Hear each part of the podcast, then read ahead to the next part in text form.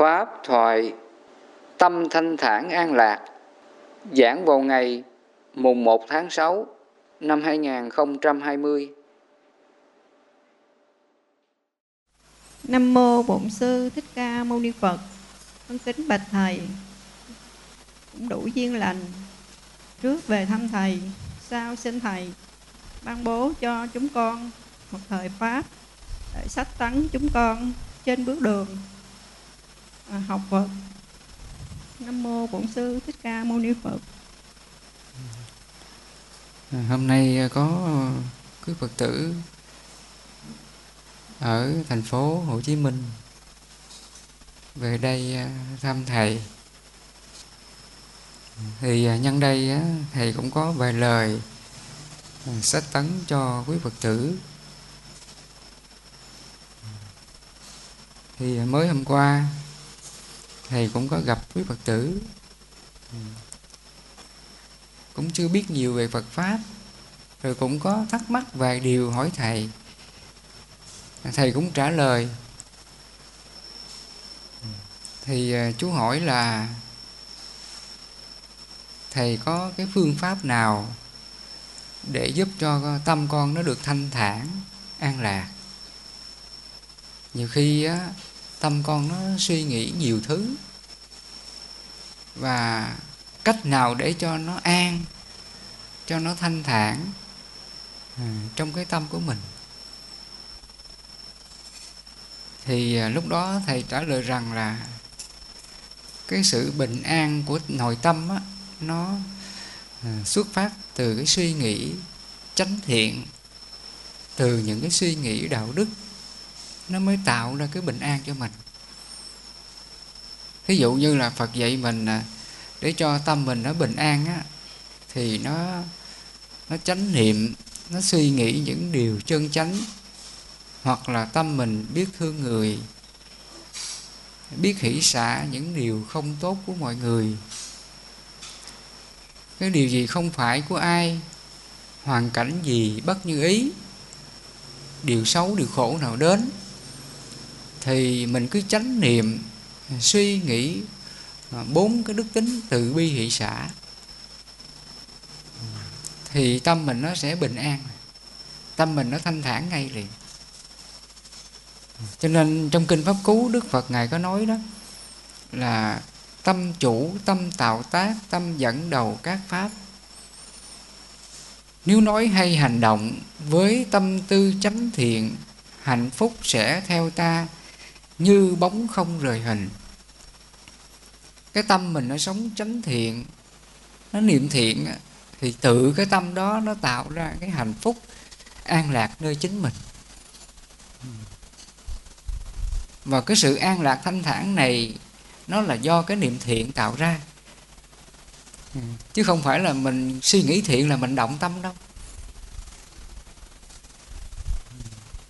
Trước đây mọi người không hiểu á nghĩ là mình muốn thanh thản an lạc á thì mình đừng có suy nghĩ cái gì cả. Cái bất tâm mình nó im lặng. Hoặc là nếu mà nó không im lặng á, thì mình bắt cái tâm mình hít thở. Nương vào hơi thở đó. Hít vô thở ra mình cứ theo dõi hơi thở tập trung vào hơi thở. Hoặc là có người người ta muốn cho nó tập trung tốt á, thì người ta đếm ví dụ là đếm từ 1 đến 10 đến trăm. Cứ theo dõi số đếm như vậy. Do ý thức mình nó tập trung vào số đếm á, thì lúc này cái tâm mình nó không có lăn xăng được. Nó không có nghĩ ngợi lung tung. Và như vậy lúc mà mình đếm từ 1 đến 10 đến trăm á tạm thời là cái tư tưởng suy nghĩ mình nó dừng lại vì nó tập trung vào cái con số đếm đó nó dừng lại thôi. Mà khi nó dừng lại những cái lăng xăng á, thì nó cũng làm cho tâm mình an chút xíu, lúc là mình đếm cái số đó. Và khi mình không có đếm nữa, mình không có hành trì tu tập hơi thở nữa, mình sống bình thường trở lại, thì cái tâm mình sao? Cái tâm mình nó cứ lao sao lăn xăng trở lại mà nếu trước kia á, cái tâm mình chưa có diệt phiền não tham sân si á thì lúc này những cái niệm là vọng tưởng lăn xăng trong đầu mình á nó khởi những cái niệm gì á thì cái phiền não này nó sẽ nó sẽ tác động liền. Ví dụ như là nó vọng tưởng nó nghĩ nhớ cái chuyện hôm qua người này chửi mình người này nói những lời xúc phạm mình chê bai mình thì khi nó vọng tưởng ra cái niệm đó đó, nếu mà trong tâm mình nó chưa có hết tham sân si á, nó còn tham sân si á, thì lập tức nó làm sao? Nó cảm thấy nó giận dỗi, đau khổ, bất an, phiền não cái niệm vọng tưởng đó. Cho nên khi mà mình không có tu tập hơi thở nữa điếm hơi thở nữa khi mình sống bình thường trở lại thì ý thức mình nó cứ vọng tưởng những cái điều đó. Và trong tâm mình do còn phiền não tham sân si á, thì nó phiền não nó chấp vào cái niệm vọng tưởng đó là mình khổ. Trong cái pháp tứ tính cần á, đức phật gọi cái người này là khổ những điều đã sinh. Nó có bốn pháp tu diệt khổ đó ngăn ác, diệt ác, những điều ác chưa sinh và đã sinh.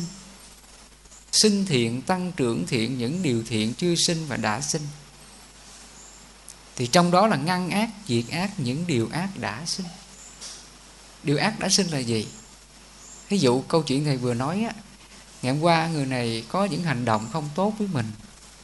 Hôm nay mình ngồi lại, mình nhớ lại cái chuyện hôm qua. Rồi nó buồn, nó giận, nó tự trách mình đau khổ cái chuyện đó. Lúc mình mình buồn, mình khổ cái chuyện hôm hôm qua đó, thì cái tâm đó gọi là điều ác đã sinh. Nghĩa là mình chưa cái diệt, cái khổ đau, cái hoàn cảnh trước đó, quá khứ của mình. Mình tiếp tục khổ đau cái điều này.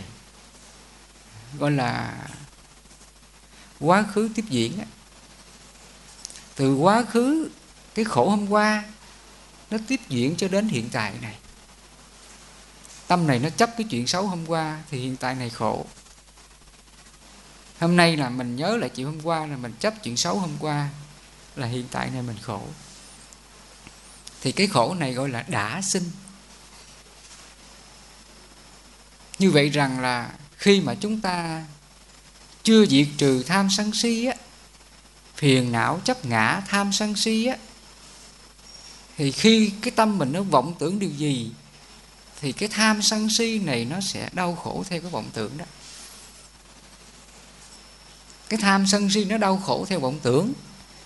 Chứ còn cái vọng tưởng này nó có khổ không?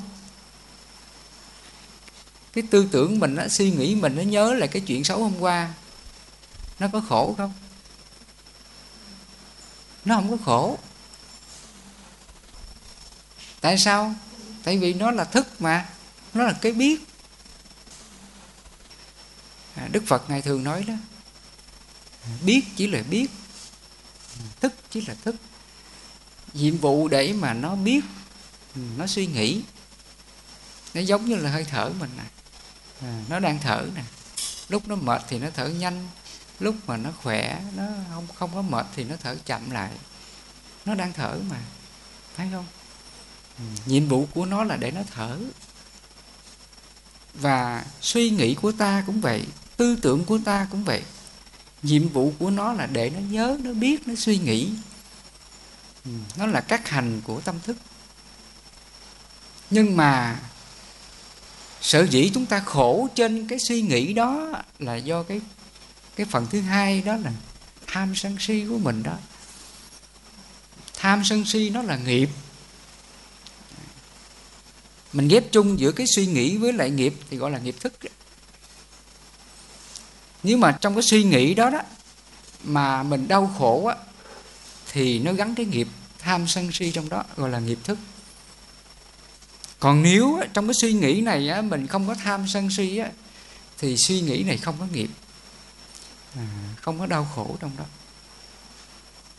Thì nói đến đây thì ví dụ cái trường hợp như thế này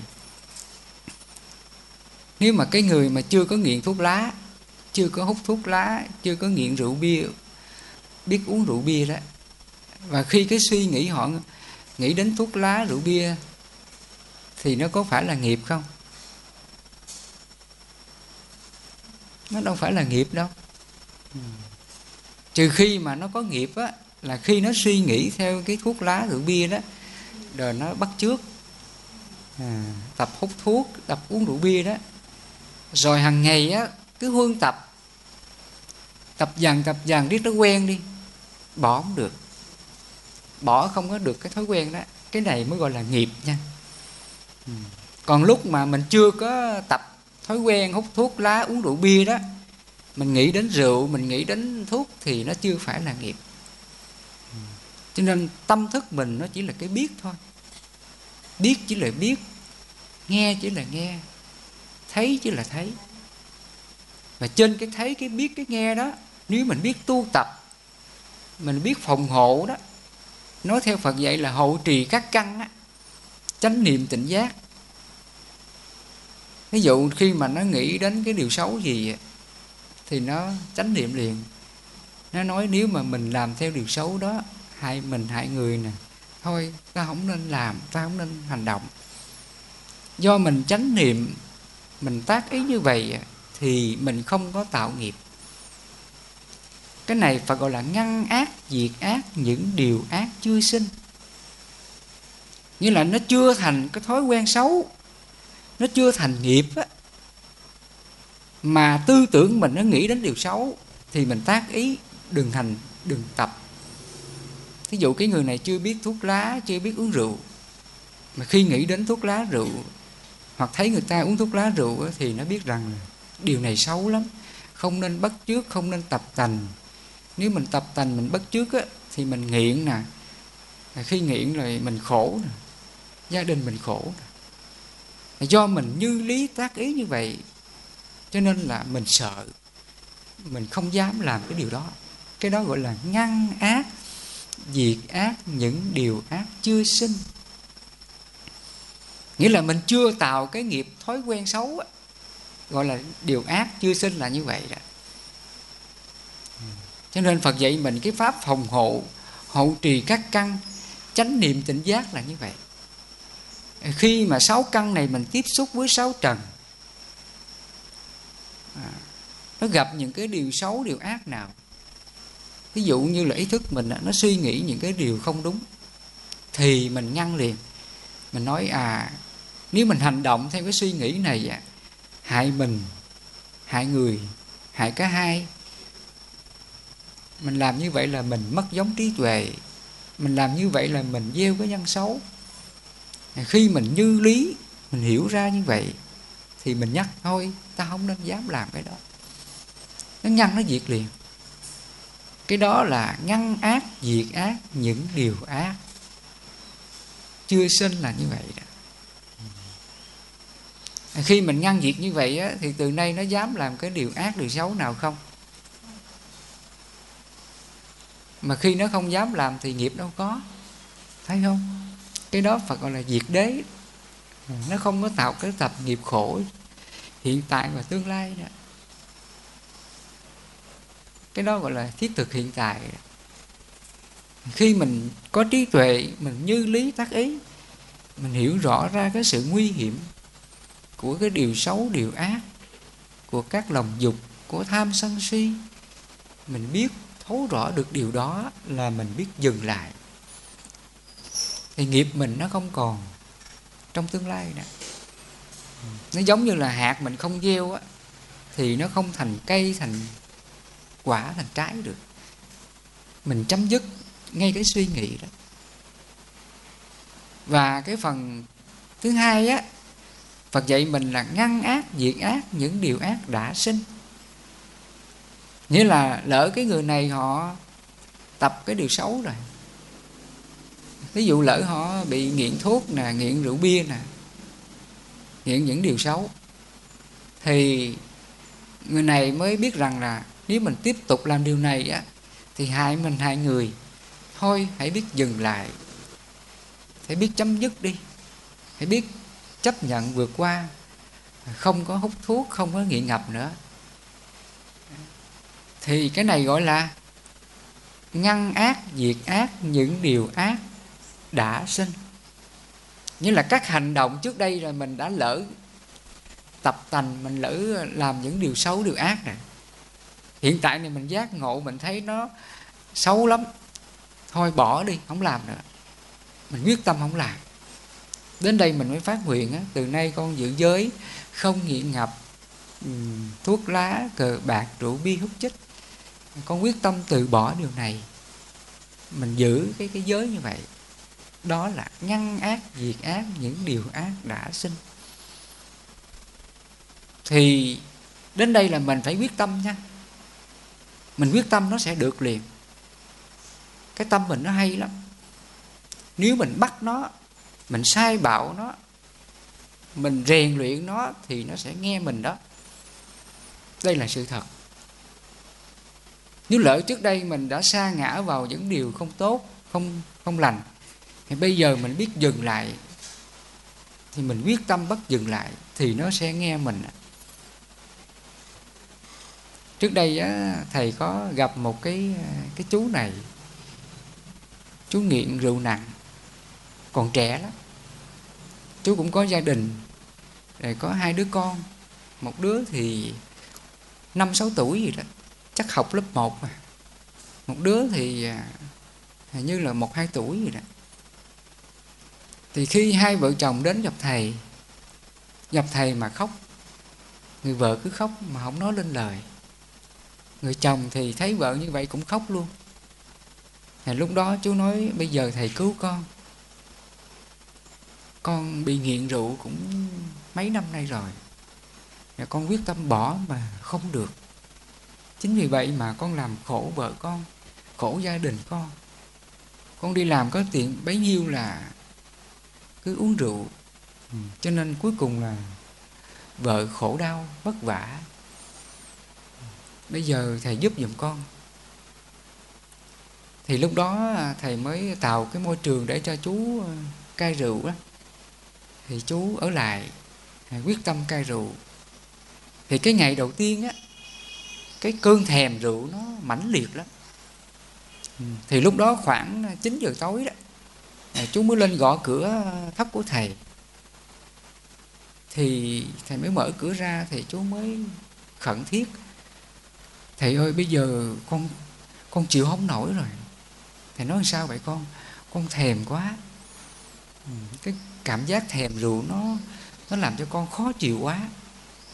Ờ, ban đầu con nghĩ là con sẽ xuống dưới ờ, dưới núi, con mua rượu con uống. Nhưng mà nghĩ đến con hứa là đến đây để thầy giúp, thầy cứu con. Con làm như vậy là con trái lời thầy rồi. Thì lúc đó ừ, thầy mới nói, con nghe lời thầy. Khi mà cái cơn thèm nó khởi lên đó, con nhắc là, chính ngươi là con ma chính ngươi là hại ta nè, hại gia đình ta là làm khổ vợ khổ con. Cuộc đời của ta cũng vì ngươi mà đau khổ. Thì lúc đó là thầy đưa cho chú cái à, cái gói sâm á, khuấy lên nước ấm, rồi cho chú uống. Để cho nó giả cái cơn thèm. Thầy xuống nhà bếp, thầy nói bên nhà bếp lấy mấy cục kẹo gì đó. Mỗi khi nó thèm là cứ nhai kẹo cái hình tướng của chú này thấy tội lắm. Khi mà cơn nghiện nó đến đó, là chú ngồi chú co. Hai cái tay chú co rút như vậy giống như cái người mà bị lạnh rung đó. nó rung cả người vậy. Nhìn thấy tội lắm. Và lúc đó là thầy cũng giống là một người mẹ người cha để mà chăm sóc cho chú. Thì dùng cái tâm từ thầy á, để mà khuyên lơn để mà giúp cho chú vượt qua cái cảm giác đó. Thì trong một cái đêm thứ nhất á, là chú cắt được cái cơn đó. Thì qua ngày hôm sau là nó không còn thèm nữa. Cái cảm giác mà thèm rượu á, mất tiêu hết luôn. Không còn thèm nữa. Và cái đêm thứ hai khoảng 9 giờ chú cũng lên gõ cửa thầy. Thì thầy mở cửa ra thì thấy chú nữa. Thì chú nói bây giờ con thèm quá thầy sẽ nói con thèm gì nữa? Nói con thèm thuốc lá. Mà khi chú lên đó là bao nhiêu thuốc lá là thầy lấy hết, hủy hết. Coi như là thầy giúp cho chú buông bỏ hết những cái nghiện ngập, những cái xấu ở cái, ở đời. Thì lúc đó thầy cũng nói chú như vậy đó, rượu con bỏ được, con cắt cơn được, thì thuốc lá này nó nhẹ lắm thì mỗi khi mấy cơn cơn thèm thuốc lá nó khởi lên đó thì con nhắc là, chính ngươi là con ma đó. Nó hại ta nè, hại sức khỏe của ta nè. Không tốt. Từ nay là ta không theo ngươi đâu. Ta quyết tâm từ bỏ, đem đến hạnh phúc cho gia đình của ta. Không được làm điều này nữa. Thì lúc đó là thầy cũng đưa cho chú mấy cục kẹo đó. Mỗi khi mà thèm lại cứ nhai thôi. Hoặc là uống cái nước nước sâm á thì qua đêm thứ hai là chú cắt được cái cơn thèm thuốc lá. Và qua ngày thứ ba là cảm giác mà thèm á, rượu nè, thuốc lá là mất tiêu luôn. Đây là cái điều đặc biệt. Ừ, chỉ có hai đêm thôi mà cắt được sự thèm rượu và thuốc lá. Và qua ngày thứ ba là không còn nhớ nữa. Và thầy dặn chú là khi mà con có ngủ thì con con cứ ngủ buồn ngủ lúc nào thì ngủ lúc đó. Thì cho chú ngủ suốt. Không làm gì hết. Và đến ngày thứ tư, thứ năm là không có một giọt rượu, không có một điếu thuốc lá nào. Và chú ở đó một tháng trời như vậy đó. Không còn nhớ, không còn thèm, không còn nghiện ngập gì cả. Thì đó là một cảm giác hạnh phúc tuyệt vời cuộc đời của chú đó là thầy giúp cho một cái chú thanh niên mà bị nghiện như vậy thì qua câu chuyện này chúng ta thấy rằng là cái tâm của ta đó khi mình quyết tâm từ bỏ cái điều gì thì nó sẽ nghe theo mình. Và khi nó nghe theo mình đó, thì mình phải tác ý. Thí dụ như là nếu mình hành động điều đó thì làm hại mình hại người. Khi biết như vậy là cái tâm mình nó sợ hãi. Ừ, nó không dám hành động cái điều đó nữa. Nó biết dừng lại liền nó nghe theo mình liền. Là như vậy cho nên mình phải nhắc, mình phải tác ý thì nó mới nghe theo được. Thì cái trường hợp này gọi là ngăn ác, diệt ác, những điều ác đã sinh. Cái xấu gì, cái nghiệp gì nó đã sinh rồi thì mình quyết tâm thì nó cũng sẽ được mà thôi. Ừ, nó sẽ giảm dần, mũi lượt dần, mũi lượt dần. Thì tương tự cũng vậy. Nếu trường hợp cái nghiệp sân của ta nó cũng thế. Cái nghiệp sân mình nó cũng là nghiệp đó. Lúc mình sinh ra đó, theo cái tính nghiệp của mình là gì? Hoặc là lúc đó mình đói bụng, thường là làm sao? Bắt mẹ phải cho ăn. À, nếu mẹ không cho ăn á, thì khóc la đòi mẹ cho ăn. Thì lúc mình khóc la đòi mẹ cho ăn á thì nó là gì? Nó là gì đó? Nó đầy đủ trong đó luôn nè. Tham sân si trong đó luôn. Nó ba nghiệp luôn. Đúng không à, quý sư cô phật tử? Nó ba nghiệp luôn nha. Tại vì mình đang đói là cái cái cơn thèm khác mà. Mà nếu mà cha mẹ mà không cho ăn thì sao? Nó dậy nảy nó khóc, nó la. Thì cái trạng thái mà thèm khác đó, đòi ăn khóc la đó đó là trạng thái ngạ quỷ đó. Nó là trạng thái ngạ quỷ đó. Bây giờ chúng ta cũng vậy nè. Nếu mình đói lên mà mình không được ăn á, mình buồn, mình khổ, mình khóc, mình la thì cái tâm đó là gì? Ngạ quỷ đó. Cho nên sáu cái trạng thái luân hồi nó hiện diện trong cái tâm thức này. Vì vậy trong kinh đức phật nói đó, nơi cái thân một trượng này nè, tất cả các thế giới nó thâu tóm ở trên cái thân này cả. Trời, người atula, địa ngục, ngạ quỷ và súc sinh, nó ở ngay cái tâm này mà nếu cái tâm mình nó nó khóc, nó la, nó đòi ăn như vậy, phiền não đau khổ đó đó là trạng thái của ngạ quỷ đó. Ừ. Và đồng thời nó cũng có cái sân trong đó luôn. Bực tức, gào thét, đó là atula đó. Lúc mình sân lên á, mình bực tức, mình gào thét, mình nóng nảy, đó là atula liền. Ừ. Và lúc mình đau khổ cái trạng thái đó thì đó là địa ngục. Và mình không có tỉnh ngộ rằng là à mình đang à, thèm khát. Mình không biết rằng nó là tham. Mình không biết rằng nó là sân. Mình không biết rằng nó là nghiệp của mình. Thì cái trạng thái đó gọi là nó thuộc về là nghiệp si đó. Trong cái tham tham sân si thì cái phần thứ ba là nghiệp si đó. Nghiệp si là nó không có hiểu được khổ, nguyên nhân của khổ, diệt khổ, con đường hướng đến diệt khổ. Nó không hiểu rằng là tham là khổ, sân là khổ, si là khổ. Mình không nhận biết ra khổ và nguyên nhân khổ đó đó là si đó. Thì nó tương ứng cõi là súc sinh liền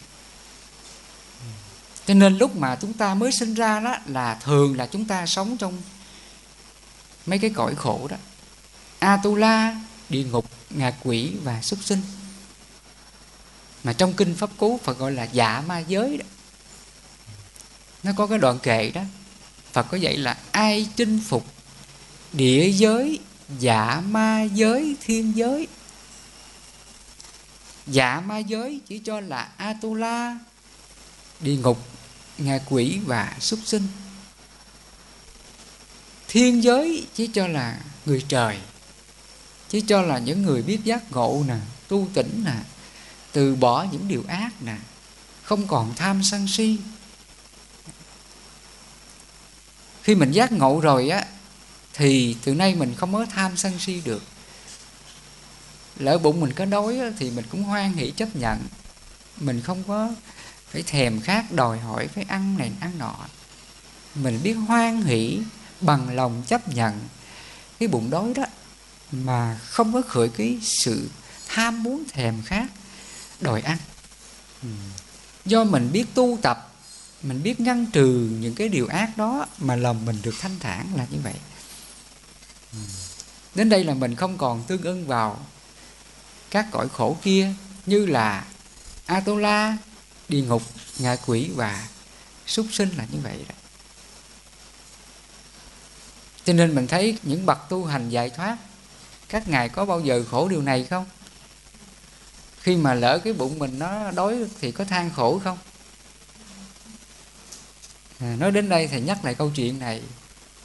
À, thì à, thầy có đọc một cái mẫu chuyện trong kinh Nikaya đó thì à, bữa nọ Đức Phật ngài đi khất thực.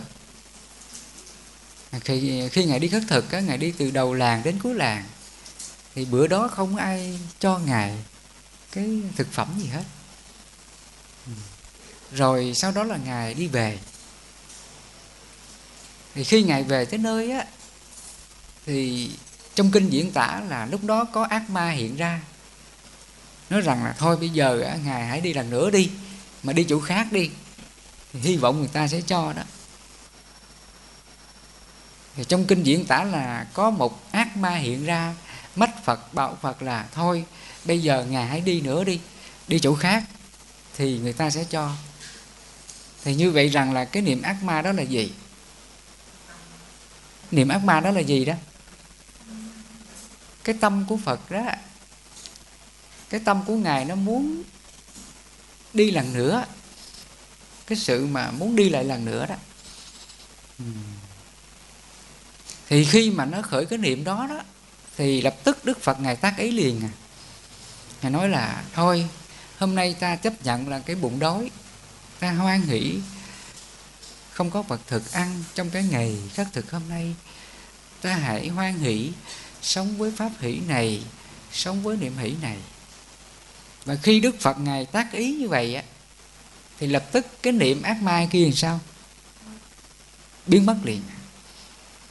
Nghĩa là trong tâm phật á cái niệm mà muốn đi khất thực lại lần nữa đó nó biến mất. Thì cái đó phật gọi là ác ma. Cho nên đối với bậc thánh đó, do các ngài có trí tuệ các ngài có chánh niệm cho nên các ngài sống hoan hỷ trong cái niệm chân chánh cái niệm thiện lỡ hôm nay á, là đi khất thực không có vật phẩm ăn thì ngài tự bằng lòng hoan hỷ chấp nhận hôm nay là như vậy. Chứ ngài không có than phiền. Chứ không phải giống như là chúng ta vẫn còn than phiền. Ví dụ lỡ hôm nay mình không có được thức ăn á thì mình than phiền sao? Mình than phiền sao? Nếu về nhà ba mẹ mà không có nấu ăn á, thì than phiền mẹ làm sao? Làm sao quý phật tử? Ừ. nói đến đây thầy cũng kể cái câu chuyện này lúc mà thầy còn nhỏ.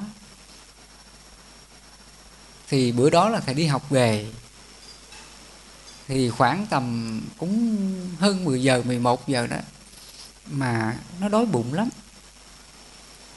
thì khi về nhà, lúc đó là má của thầy chưa có nấu cơm kịp. Thì lúc đó trong lòng nó làm sao? Nó có cảm giác là buồn. Tại sao mà má chưa có nấu nấu cơm? Ừ, trong lòng nó có cảm giác là hơi giận má. Thì thầy nhớ cái cảm giác đó. Trong lòng nó khó chịu lắm. Tại vì mình không được ăn á, trong lúc bụng đói mà thì cái trạng thái đó là gì đó?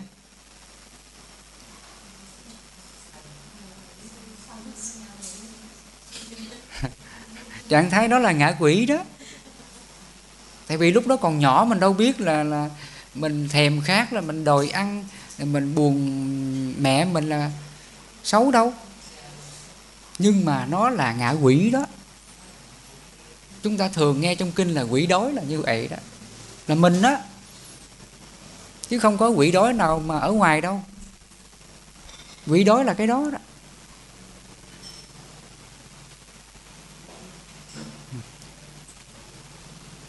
Cho nên nếu mà chúng ta không có tu á, thường là chúng ta bị sống trong các trạng thái khổ đó. Khi mình sân lên là atula liền. Khi mình thèm khát, mình đau khổ cái sự thèm khát ăn uống, đó là ngạ quỷ. Cho nên là lúc đó là mình thường sống trong các cõi khổ mà mình không biết được. Đối với các bậc thánh, do các ngài sống cái đạo đức là gì? Là thiểu dục tri túc biết đủ. Mình tự bằng lòng biết đủ. Ví dụ lỡ hôm nay các ngài đi khất thực, lỡ mà người ta cho ít thì các ngài ăn ít. Hoan hỷ ăn ít chứ không có than phiền rằng là hôm nay không biết cái ngày gì mà xui xẻo đi khất thực không ai cho. À, các ngài không bao giờ có cái khái niệm than phiền đó. Hoặc lỡ ngày nào không ai cho thì hoan hỷ cái bụng đói. Cho nên do các ngài sống bằng lòng, hôm nay là như vậy, tâm mình hoan hỷ nó là như vậy. Mình không than phiền, không trách móc ai điều gì thì do mình sống bằng cái tâm hoan hỷ như vậy, cho nên đó cái nghiệp tham mình nó biến mất liền. Và khi tham biến mất thì nó không còn tương ứng với trạng thái của ngạ quỷ được. Cho nên các ngài không có khổ. Đối với các bậc thánh thì các ngài sống, các cõi trời, các ngài hướng đến niết bàn. Các ngài không có sống cái cõi khổ trước kia vì vậy trong kinh đức phật thường à, sách tấn cho chúng ta đó, một vị nào mà tu giải thoát rồi không còn tham sân si mạng nghi, không còn bị cái nghiệp thân này trói buộc, thì vị đó là sanh đã tận, phạm hạnh đã thành những việc gì làm đã làm, không còn trở lui lại kiếp sống trần tục đau khổ trước đó nữa có nghĩa là các ngài không bị rơi vào các cõi khổ, atula, địa ngục, ngạ quỷ, súc sinh. Các ngài sống các cõi giải thoát, niết bàn.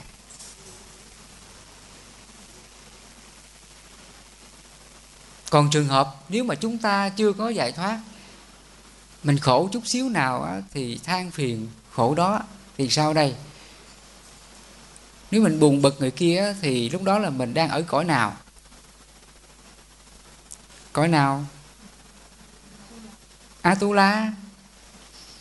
Mình chưa hỷ xả, mình còn buồn bực ai? Ghim gúc những điều xấu của ai trong lòng? Mình còn hờn giận ai? Trách móc ai? Không bằng lòng điều gì với ai? Thì tâm đó là atula đó mình sống trong cõi dưới atula liền đó vì vậy trong à, 12 nhân duyên thì Đức Phật có nói đó, do có duyên vô minh mà có hành. Hành là ba hành động đó, thân khẩu ý á. Ba hành động thân khẩu ý mình chấp vào cái điều xấu. Thân mình thì nói cãi lại, la hét, miệng mình nói những lời ác lời xấu. Ý mình hậm hực bực tức cái chuyện đó. Đó là hành đó. do có duyên hành mà nó có duyên thức. Thức là khổ vui đó. Lúc mình giận lên thì đó là thức mình nó khổ. Và do có duyên thức mà có danh sắc. À, mà danh sắc đây là gì? Đó là thân ngũ quẩn mình nè nó sẽ tương ứng vào các cõi của nó. Nếu mà thức này nó sân á, thì thân danh sắc này là là gì? Đó là atula liền. Cái thân ngũ quẩn mình nó sẽ tương ứng vào cõi atula. Nếu mà thức này nó tham á, tham muốn, sợ hãi, đau khổ, vì đói khát, thèm thuồng á, thì thân danh sắc này nó tương ứng vào cõi nào? Ngã quỷ liền.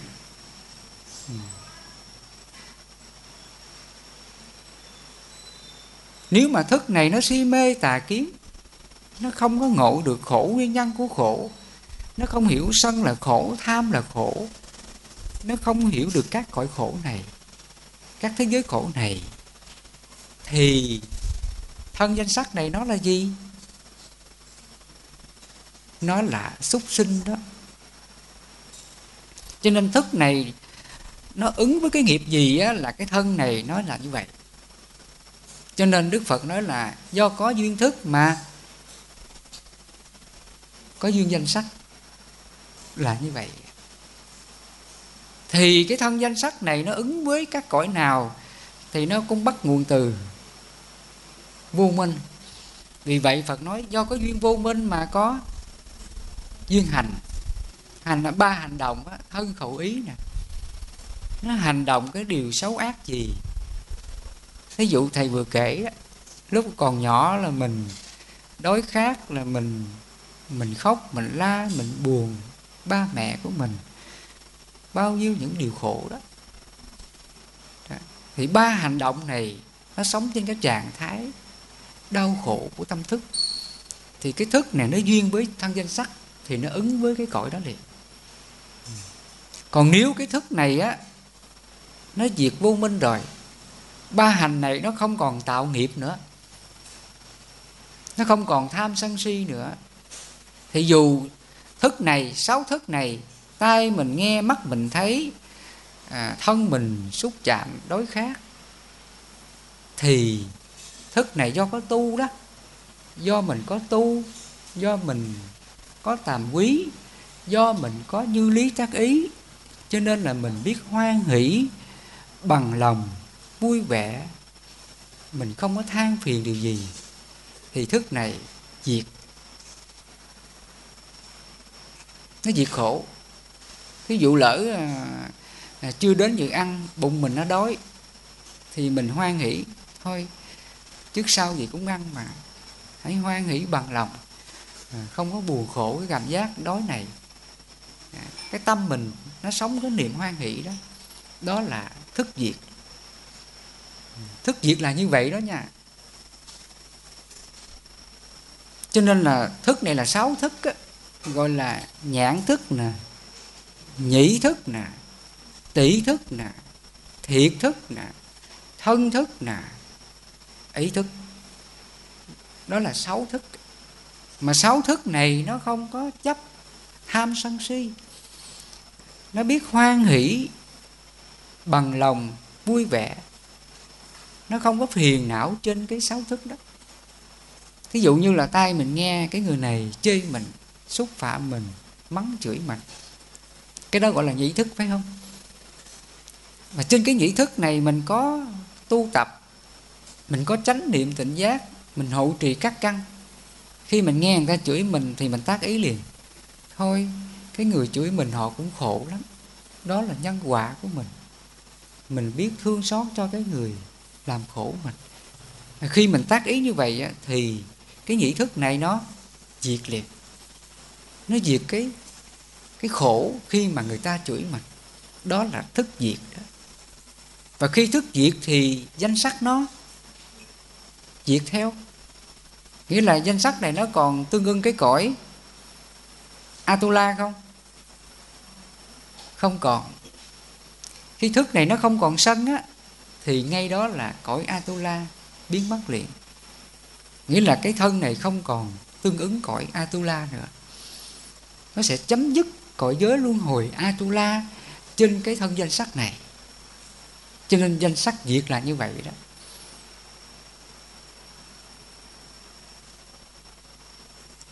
Còn nếu thức này nó diệt hết. Tham cũng diệt, sân cũng diệt, si cũng diệt. Không còn tham, sân, si, mạng, nghi nào. Mình sống bằng cái tâm hỷ xả và tha thứ, không còn buồn khổ điều gì. Cái tâm đó gọi là diệt đế đó. Diệt đế là diệt khổ nó không còn tham, sân, si nữa thì lấy gì khổ, phải không? Nếu mình hết sân á, thì người này chửi mình thì mình đâu có giận được đó là diệt khổ đó. Và khi thức này nó không còn sân á thì đồng nghĩa là danh sắc này nó cũng diệt theo. Nghĩa là cõi giới luân hồi á, atula này chấm dứt. Thì đến đây là mình sẽ mình sẽ sống trong trạng thái gì? Giải thoát niết bàn. Đến đây là thân danh sắc này gọi là niết bàn rồi mà cái niết bàn này phải gọi là niết bàn gì? Hữu dư y niết bàn. Thì đến đây á, cái thân danh sắc mình nó được có niết bàn rồi. Nhưng mà niết bàn là còn thân danh sắc này mà Phật gọi là hữu dư y niết bàn. Khi tâm mình hết phiền não, tham sân si, mạng nghi á, thì tâm đó là niết bàn vì vậy, trong kinh pháp cú phật nói, tâm vô lậu, chứng niết bàn là như vậy. Tâm vô lậu là không có tham sân si đó. Ví dụ lỡ mình không có thực phẩm ăn, cảm giác thèm, cảm giác đói, nhưng mà mình không khổ về nó. Cái trạng thái đó gọi là vô lậu đó. Ừ, nó không có phiền não trước cái cảm thọ khổ đó trong cái thiền chứng thứ tư phải gọi là xả khổ đó. Xả lạc, xả khổ, xả niệm thanh tịnh, diệt trừ hỷ ưu cho nên chúng ta có thân này là phải có khổ mà thôi. Ngay cả phật cũng vậy. Ngài còn cái thân này là ngài còn khổ. Vì cái thân này là thân ngũ quẩn, thân tứ đại. Nó là sự sống. Nếu không ăn là đói, không uống là khác thì nó sinh ra cảm thọ khổ. Ai có thân là phải có cái điều này. Thì vậy đức phật nói là sắc thọ tưởng hành thức là như vậy. Thì trong đó là có thọ. Thọ khổ và thọ lạc là như thế. Cho nên khi mà có thọ khổ đến á, mình là người có tu, mình có chánh niệm, mình có pháp hành, mình từ bi hỷ xã, hãy biết hoan hỷ hỷ tâm vô lượng, giải thoát quả khổ. Hoặc là xả tâm vô lượng, giải thoát quả khổ.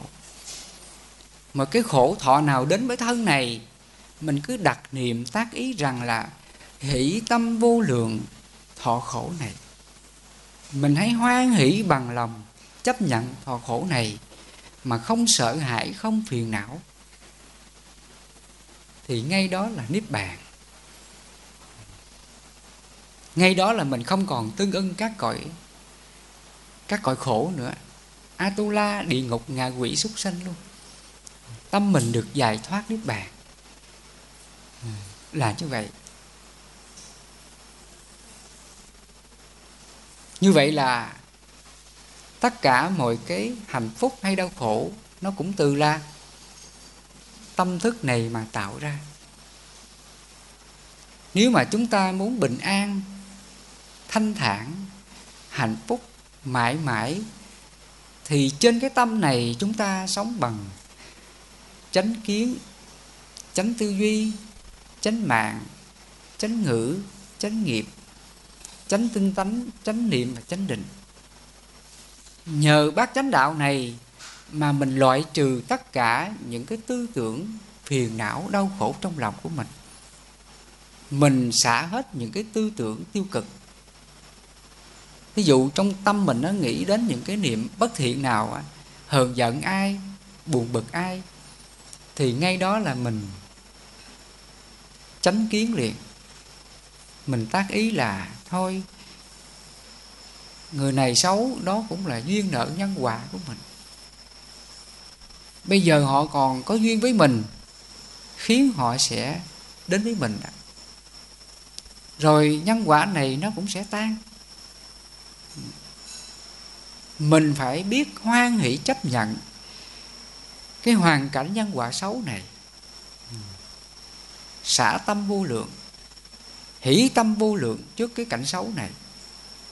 Đồng thời mình tác ý rằng là cảnh xấu này nó cũng vô thường. Đủ duyên thì hợp, hết duyên thì tan. Mình hãy xả nó, không chấp nó nữa. Do mình như lý tác ý như vậy thì cái nghiệp khổ trong tâm mình biến mất liền.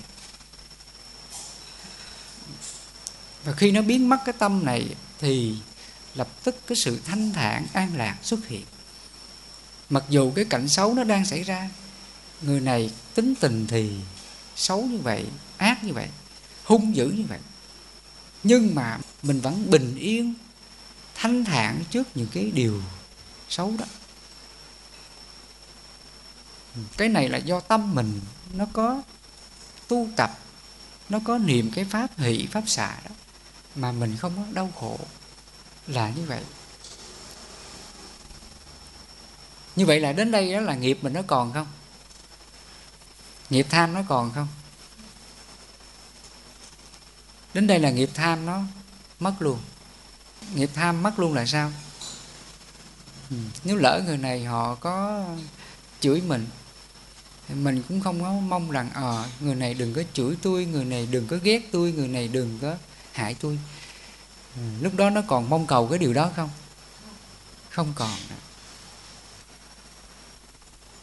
lúc này nó không còn sân luôn. Nó không còn hờn giận người này ờ tại sao người này ác với tôi?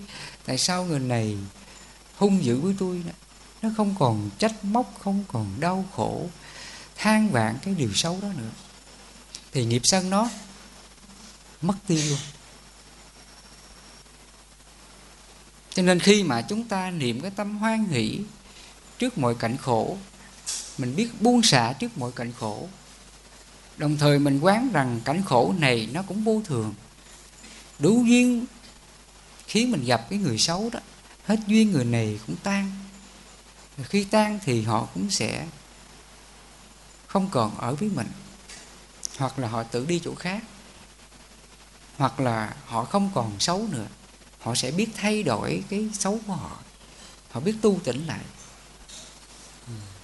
Nhờ cái sự quán vô thường các pháp sinh diệt đó mà tâm mình nó bất động. Nó không còn chấp vào cái người kia là xấu, người kia là làm mình khổ nữa, là như vậy. Đến đây là tâm mình nó sẽ trở lại cái sự bình an, hạnh phúc ngay hiện tại đó cái sự bình an này đức phật nói, nó giống như là hoa sen á. Hoa sen sống giữa bùn mà không còn ô nhiễm bùn. Hoa sen này vẫn tinh khiết giữa bùn nhơ như vậy. Bùn càng nhiều thì hoa sen càng tốt. Cũng vậy, tâm mình khi nó giải thoát rồi, mình đầy đủ năng lượng từ bi hỷ xã rồi, thì dù người này có ác với mình, có hại mình hoặc là hoàn cảnh xấu nó đến với mình rất nhiều. Nhưng do mình có tu, mình có từ bi hỷ xã, cho nên hoàn cảnh xấu, hoàn cảnh khổ này không còn tác động trong tâm thức mình được nữa. Đến đây mình vẫn bình an mãi mãi là như vậy.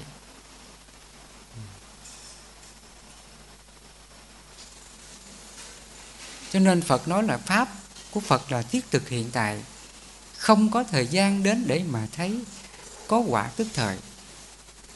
Nếu hiện tại này á, mình không có tạo nghiệp tham sân si nữa đó thì hiện tại đó là niết bàn. Hiện tại này mình biết kiểm soát chánh niệm điều phục tâm ý của mình đừng có tạo nghiệp tham sân si nữa đó thì hiện tại đó là nghiệp mình chấm dứt. Mình sẽ được giải thoát niết bàn ngay cái hiện tại đó cho nên chúng ta phải biết nỗ lực tinh tấn phải quyết tâm. Cho nên nhiều khi á, thầy thấy mọi người thầy cũng nhắc à, cũng khuyên cũng bảo nhưng mà sửa chậm quá. Vì vậy mà thầy phải vất vả nhiều à, sáng xuống gặp phật tử là than phiền rồi. Đó sáng gặp phật tử là than phiền phiền não đủ thứ hết. Thì cái tâm than phiền này là do đâu? Có phải là do cái người kia xấu không? Do cái người kia họ tính tình khó chịu không? Hay do ai? Do mình? Do mình không có biết tha thứ, hỷ xả cho cái người ác với mình. Nếu mình biết tha thứ, hỷ xả, mình đâu có chấp cái chuyện xấu của người kia, phải không? Nếu mình có tình thương thật sự, mình có lòng từ thật sự, lỡ người kia có chửi mình, có xúc phạm, miệt thị mình đến mấy, thì mình không thể ghét người kia được, không giận người kia được. Đó là tính chất của lòng từ mà người có lòng từ thì trong tâm này không để một cái niệm phiền hà, hờn trách, hờn giận ai điều gì. Là như vậy. Thì cái tâm đó là niết bàn rồi. Đâu có xa đâu. Không có xa chút xíu nào. Cho nên, nếu mà chúng ta là người có cái tình thương thật sự là mình, trên đời này mình không còn khổ với ai đâu. Quý sư cô phật tử giống như người mẹ đó. Vì người mẹ có tình thương thiên liêng với con của mình. Lúc người mẹ mang nặng đẻ đau, sinh con ra vất vả, chịu nhiều cực nhọc. Nhưng mà trong lòng mẹ có thấy khổ không? Không có thấy khổ. Thấy con mạnh giỏi là hạnh phúc. Sinh con ra, nghe tiếng con khóc là trong lòng hạnh phúc, dạt dào, ngập tràn trong lòng mẹ. Vì cái tình thương của mẹ nó lớn quá, nó mới tạo ra cái năng lượng, cảm xúc hạnh phúc đặc biệt đó. Thì lúc này là bao nhiêu cái đau đớn, thể xác của mẹ tan biến hết. Ừ. Tại vì cái tình thương nó lớn quá, nó sẽ chuyển hóa hết tất cả những cái đau khổ về thể xác và tâm hồn nó chỉ còn là thương mà thôi.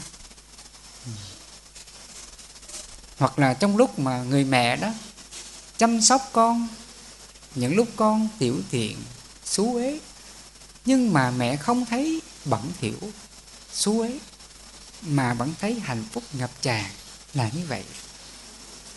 Cái tình thương nó sẽ xóa hết mọi cái phiền não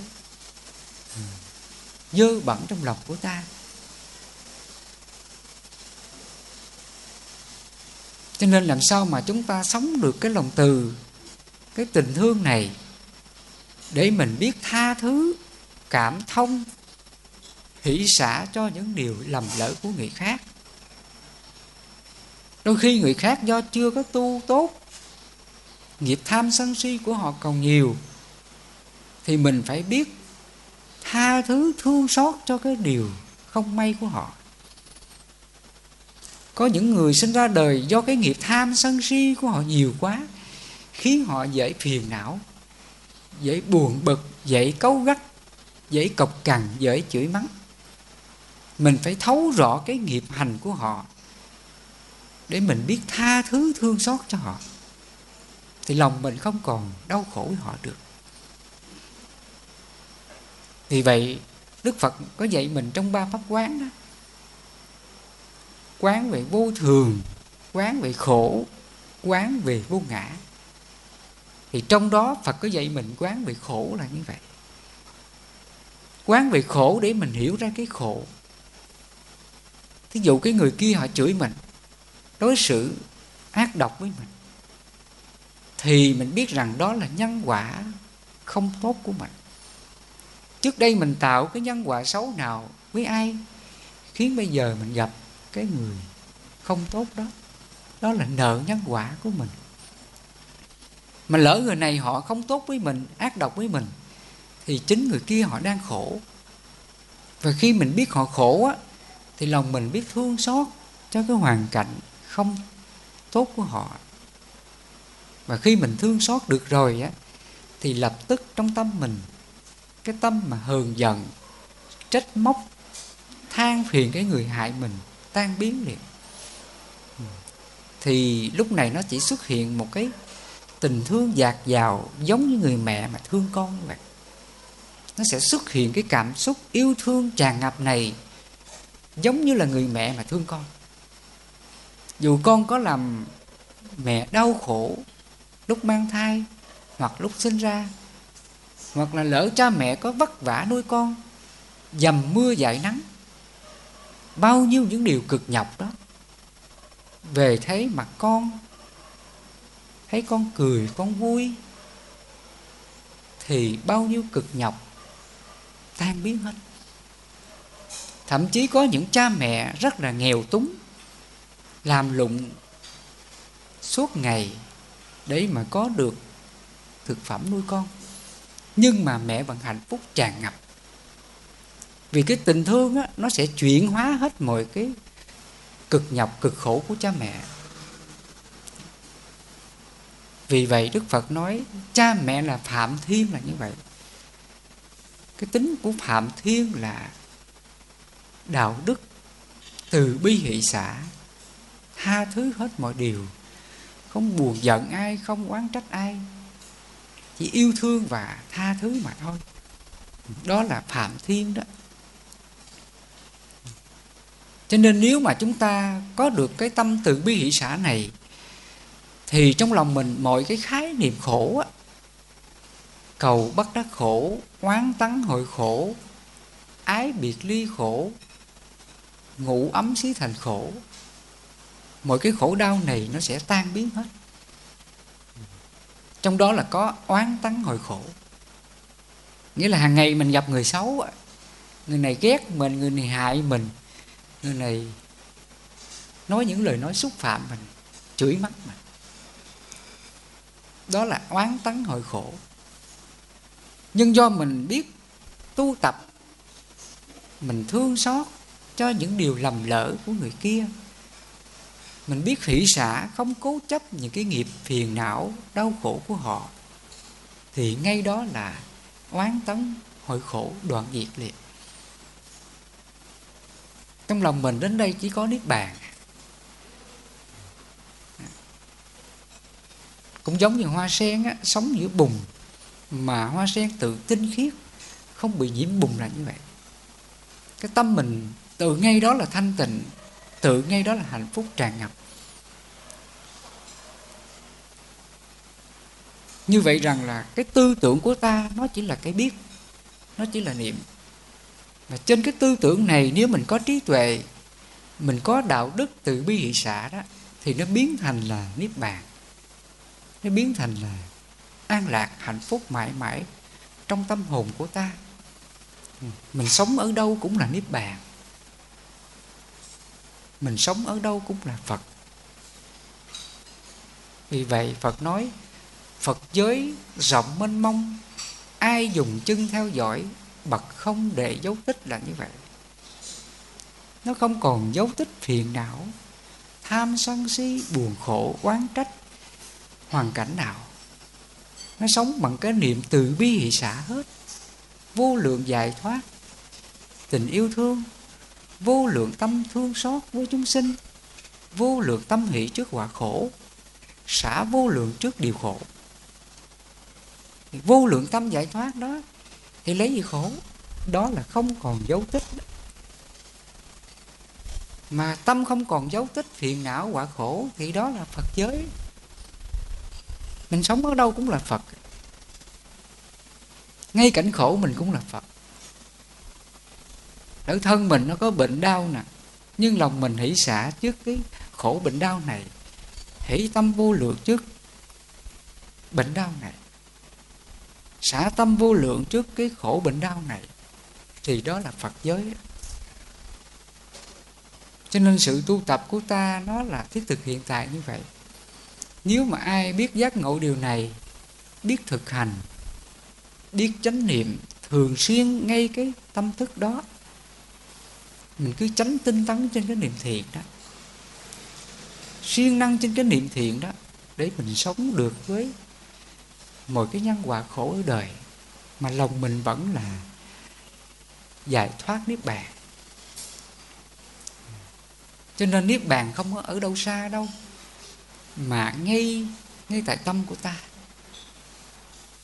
Cho nên phật nói tâm vô lậu trước niết bàn là như vậy.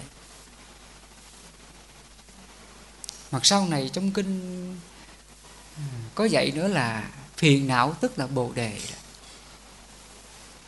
mình phải đối diện mọi cái cảnh ác, cảnh xấu đến với mình. Biết tu và hỷ xả các phiền não đó. Thì ngay cái phiền não đó, bồ đề xuất hiện liền. Mà bồ đề là niết bàn thôi. Bồ đề chỉ cho là tâm thanh tịnh, tâm giác ngộ, tâm buông xả, tâm không còn đau khổ. Đó là bồ đề đó. cho nên tại sao vào thời đức phật có người nghe đức phật giảng xong người ta giác ngộ được người ta buông xả được người ta chứng quả luôn chứng được sơ quả luôn.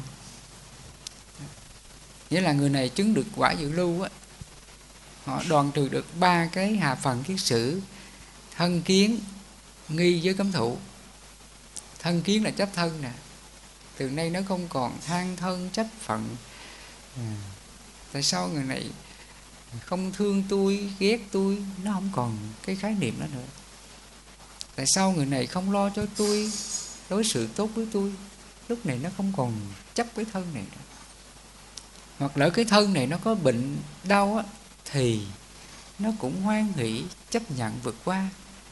Không có than khổ về cái bệnh đau này nữa. Không có lo lắng sợ hãi cái bệnh đau này nữa. Vì nó biết cái thân này là vô thường, vô ngã trước sau gì nó cũng sinh diệt nó chết. Mình đâu có giữ mãi đâu chấp làm gì? Thì đến đó là thân kiến đoạn diệt. Mà khi nó đoạn diệt thân kiến này lỡ thân này bệnh đó, nó không còn khổ. Mặt đó.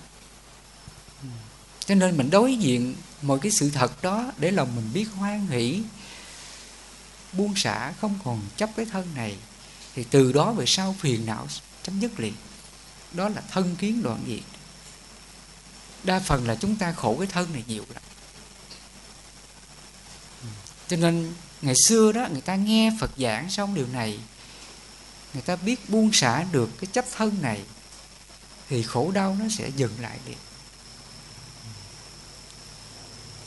rồi, nghi hoặc nó cũng diệt luôn. Đến đây là nó sáng tỏ mọi cái nhân quả của nó tại sao mình khổ? Nguyên nhân nào khổ nó biết hết. Từ nay là mọi cái nghi hoặc, nghi ngờ người này ghét mình, người này không thương mình, bỏ mình, diệt sạch hết. Đến đây là nó chỉ hoan hỷ thôi. Nó chấp nhận sống như vậy. Nó không còn chấp vào cái giữa thương và ghét nữa. Nó biết hoan hỷ bằng lòng mọi điều. Thì nghi hoặc đoàn diệt rồi đó con người khổ là còn cái nghi hoặc. Vì cái nghi hoặc mà chúng ta bất an chúng ta phiền não đau khổ mọi điều. Và trong đó là giới cấm thủ đoạn diệt nghĩa là từ nay nó không còn mê tín dị đoan nữa.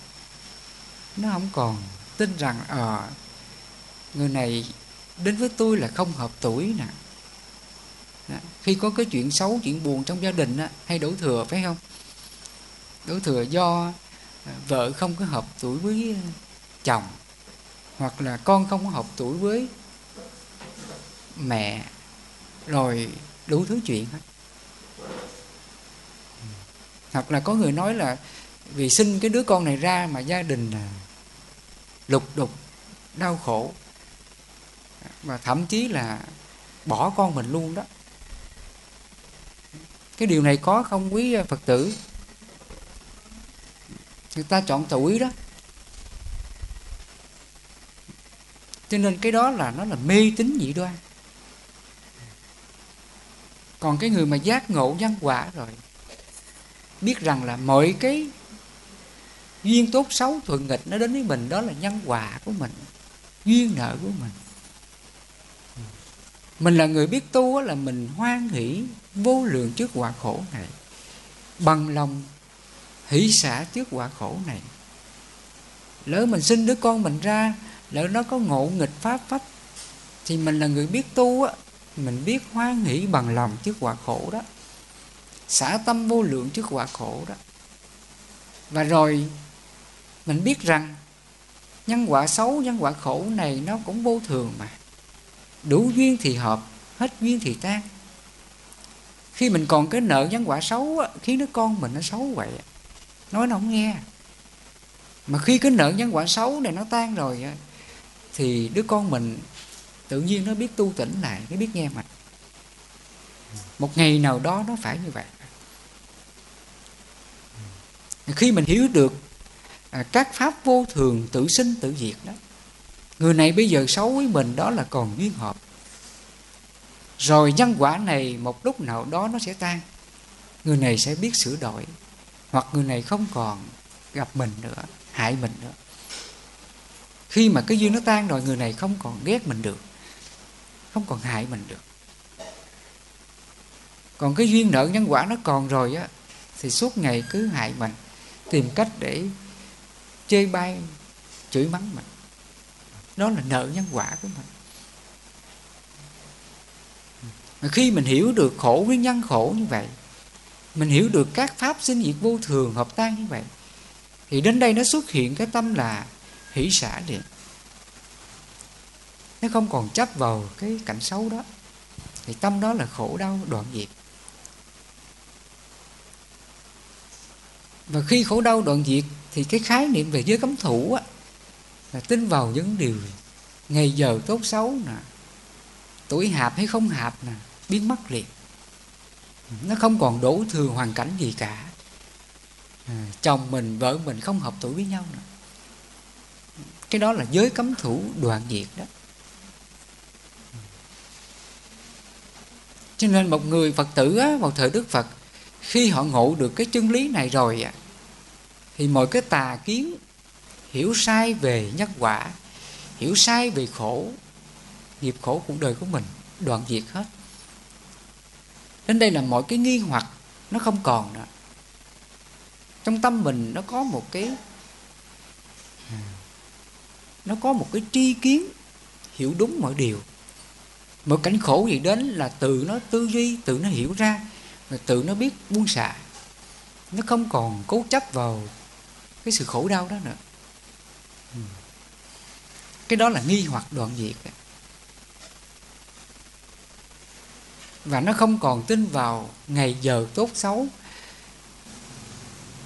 Nó không còn tin rằng à, mình niệm cái biến chú này sẽ trừ tà trừ ma trừ gì đó. Nó không còn tin vào cái đó. Vì nó đón nhận vô lượng hòa khổ mà. Nó hỷ xả vô lượng hòa khổ. Thì trong tâm mình khổ đau sẽ đoạn diệt. Thì mọi khái niệm tà kiến này biến mất liền. Là như vậy đến đây là nó có cái chánh kiến hiểu đúng ra mọi điều như thật. Và khi hiểu đúng mọi điều như thật thì mọi chấp thủ đó vào tà kiến gây ra đau khổ không còn. Đó là chân lý vi diệu mà ngày xưa Phật gọi là vi diệu pháp hoặc là pháp thiết thực hiện tại. Không có thời gian đến để mà thấy có quả tức thời. Chỉ người trí tự mình giác hiểu là như vậy đó thời đức phật, ai có nhân duyên mà giác ngộ được pháp này thì người ta chứng đạo liền. Thậm chí có những người sáng nghe là chiều người ta chứng luôn đó. Mọi cái đau khổ phiền não là chấm dứt liền. Cho nên trước đây thầy có kể cái câu chuyện mà người phụ nữ mà mất chồng, mất con đó, mà đau khổ đến gặp phật. Phật dạy cái cái cái cách mà đi ờ, đi tìm cái hạt hạt cải đó qua cái nhân duyên câu chuyện đó mà người phụ nữ này ngộ được chân lý phật dạy, thì trong cái ngày hôm đó là bao nhiêu phiền não đó, khổ về gia đình, mất chồng, mất con không còn trong tâm.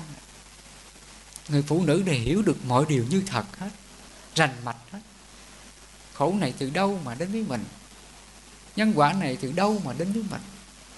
Sự vô thường các pháp sinh diệt như thế nào? Hiểu ra hết như thật thì đến đây là mọi cái ràng buộc, trói buộc, xiềng xích, đau khổ trong tâm này bung hết, bứt hết. Đến đây người phụ nữ này không còn sống trong ngục tù phiền não, nghiệp lực tham sân si nữa. Gỡ trói mọi cái sợi dây phiền não đau khổ trong lòng. Khi chúng ta giác ngộ ra điều này rồi thì trên đời này mình không còn trách ai cả. Không còn trách ai là xấu, là ác cả. Mà chỉ có là trách mình mình không có tinh tấn tu tập là như vậy. Nãy giờ thầy giảng như vậy, nếu mà ai mà ờ, biết tu tập mà xả tâm tốt, thầy nghĩ là giải thoát nhiều lắm đó.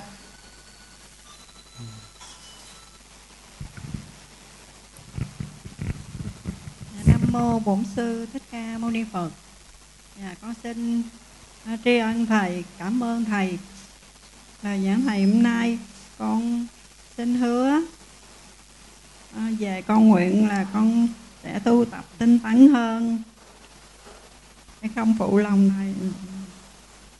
Xin cảm ơn thầy.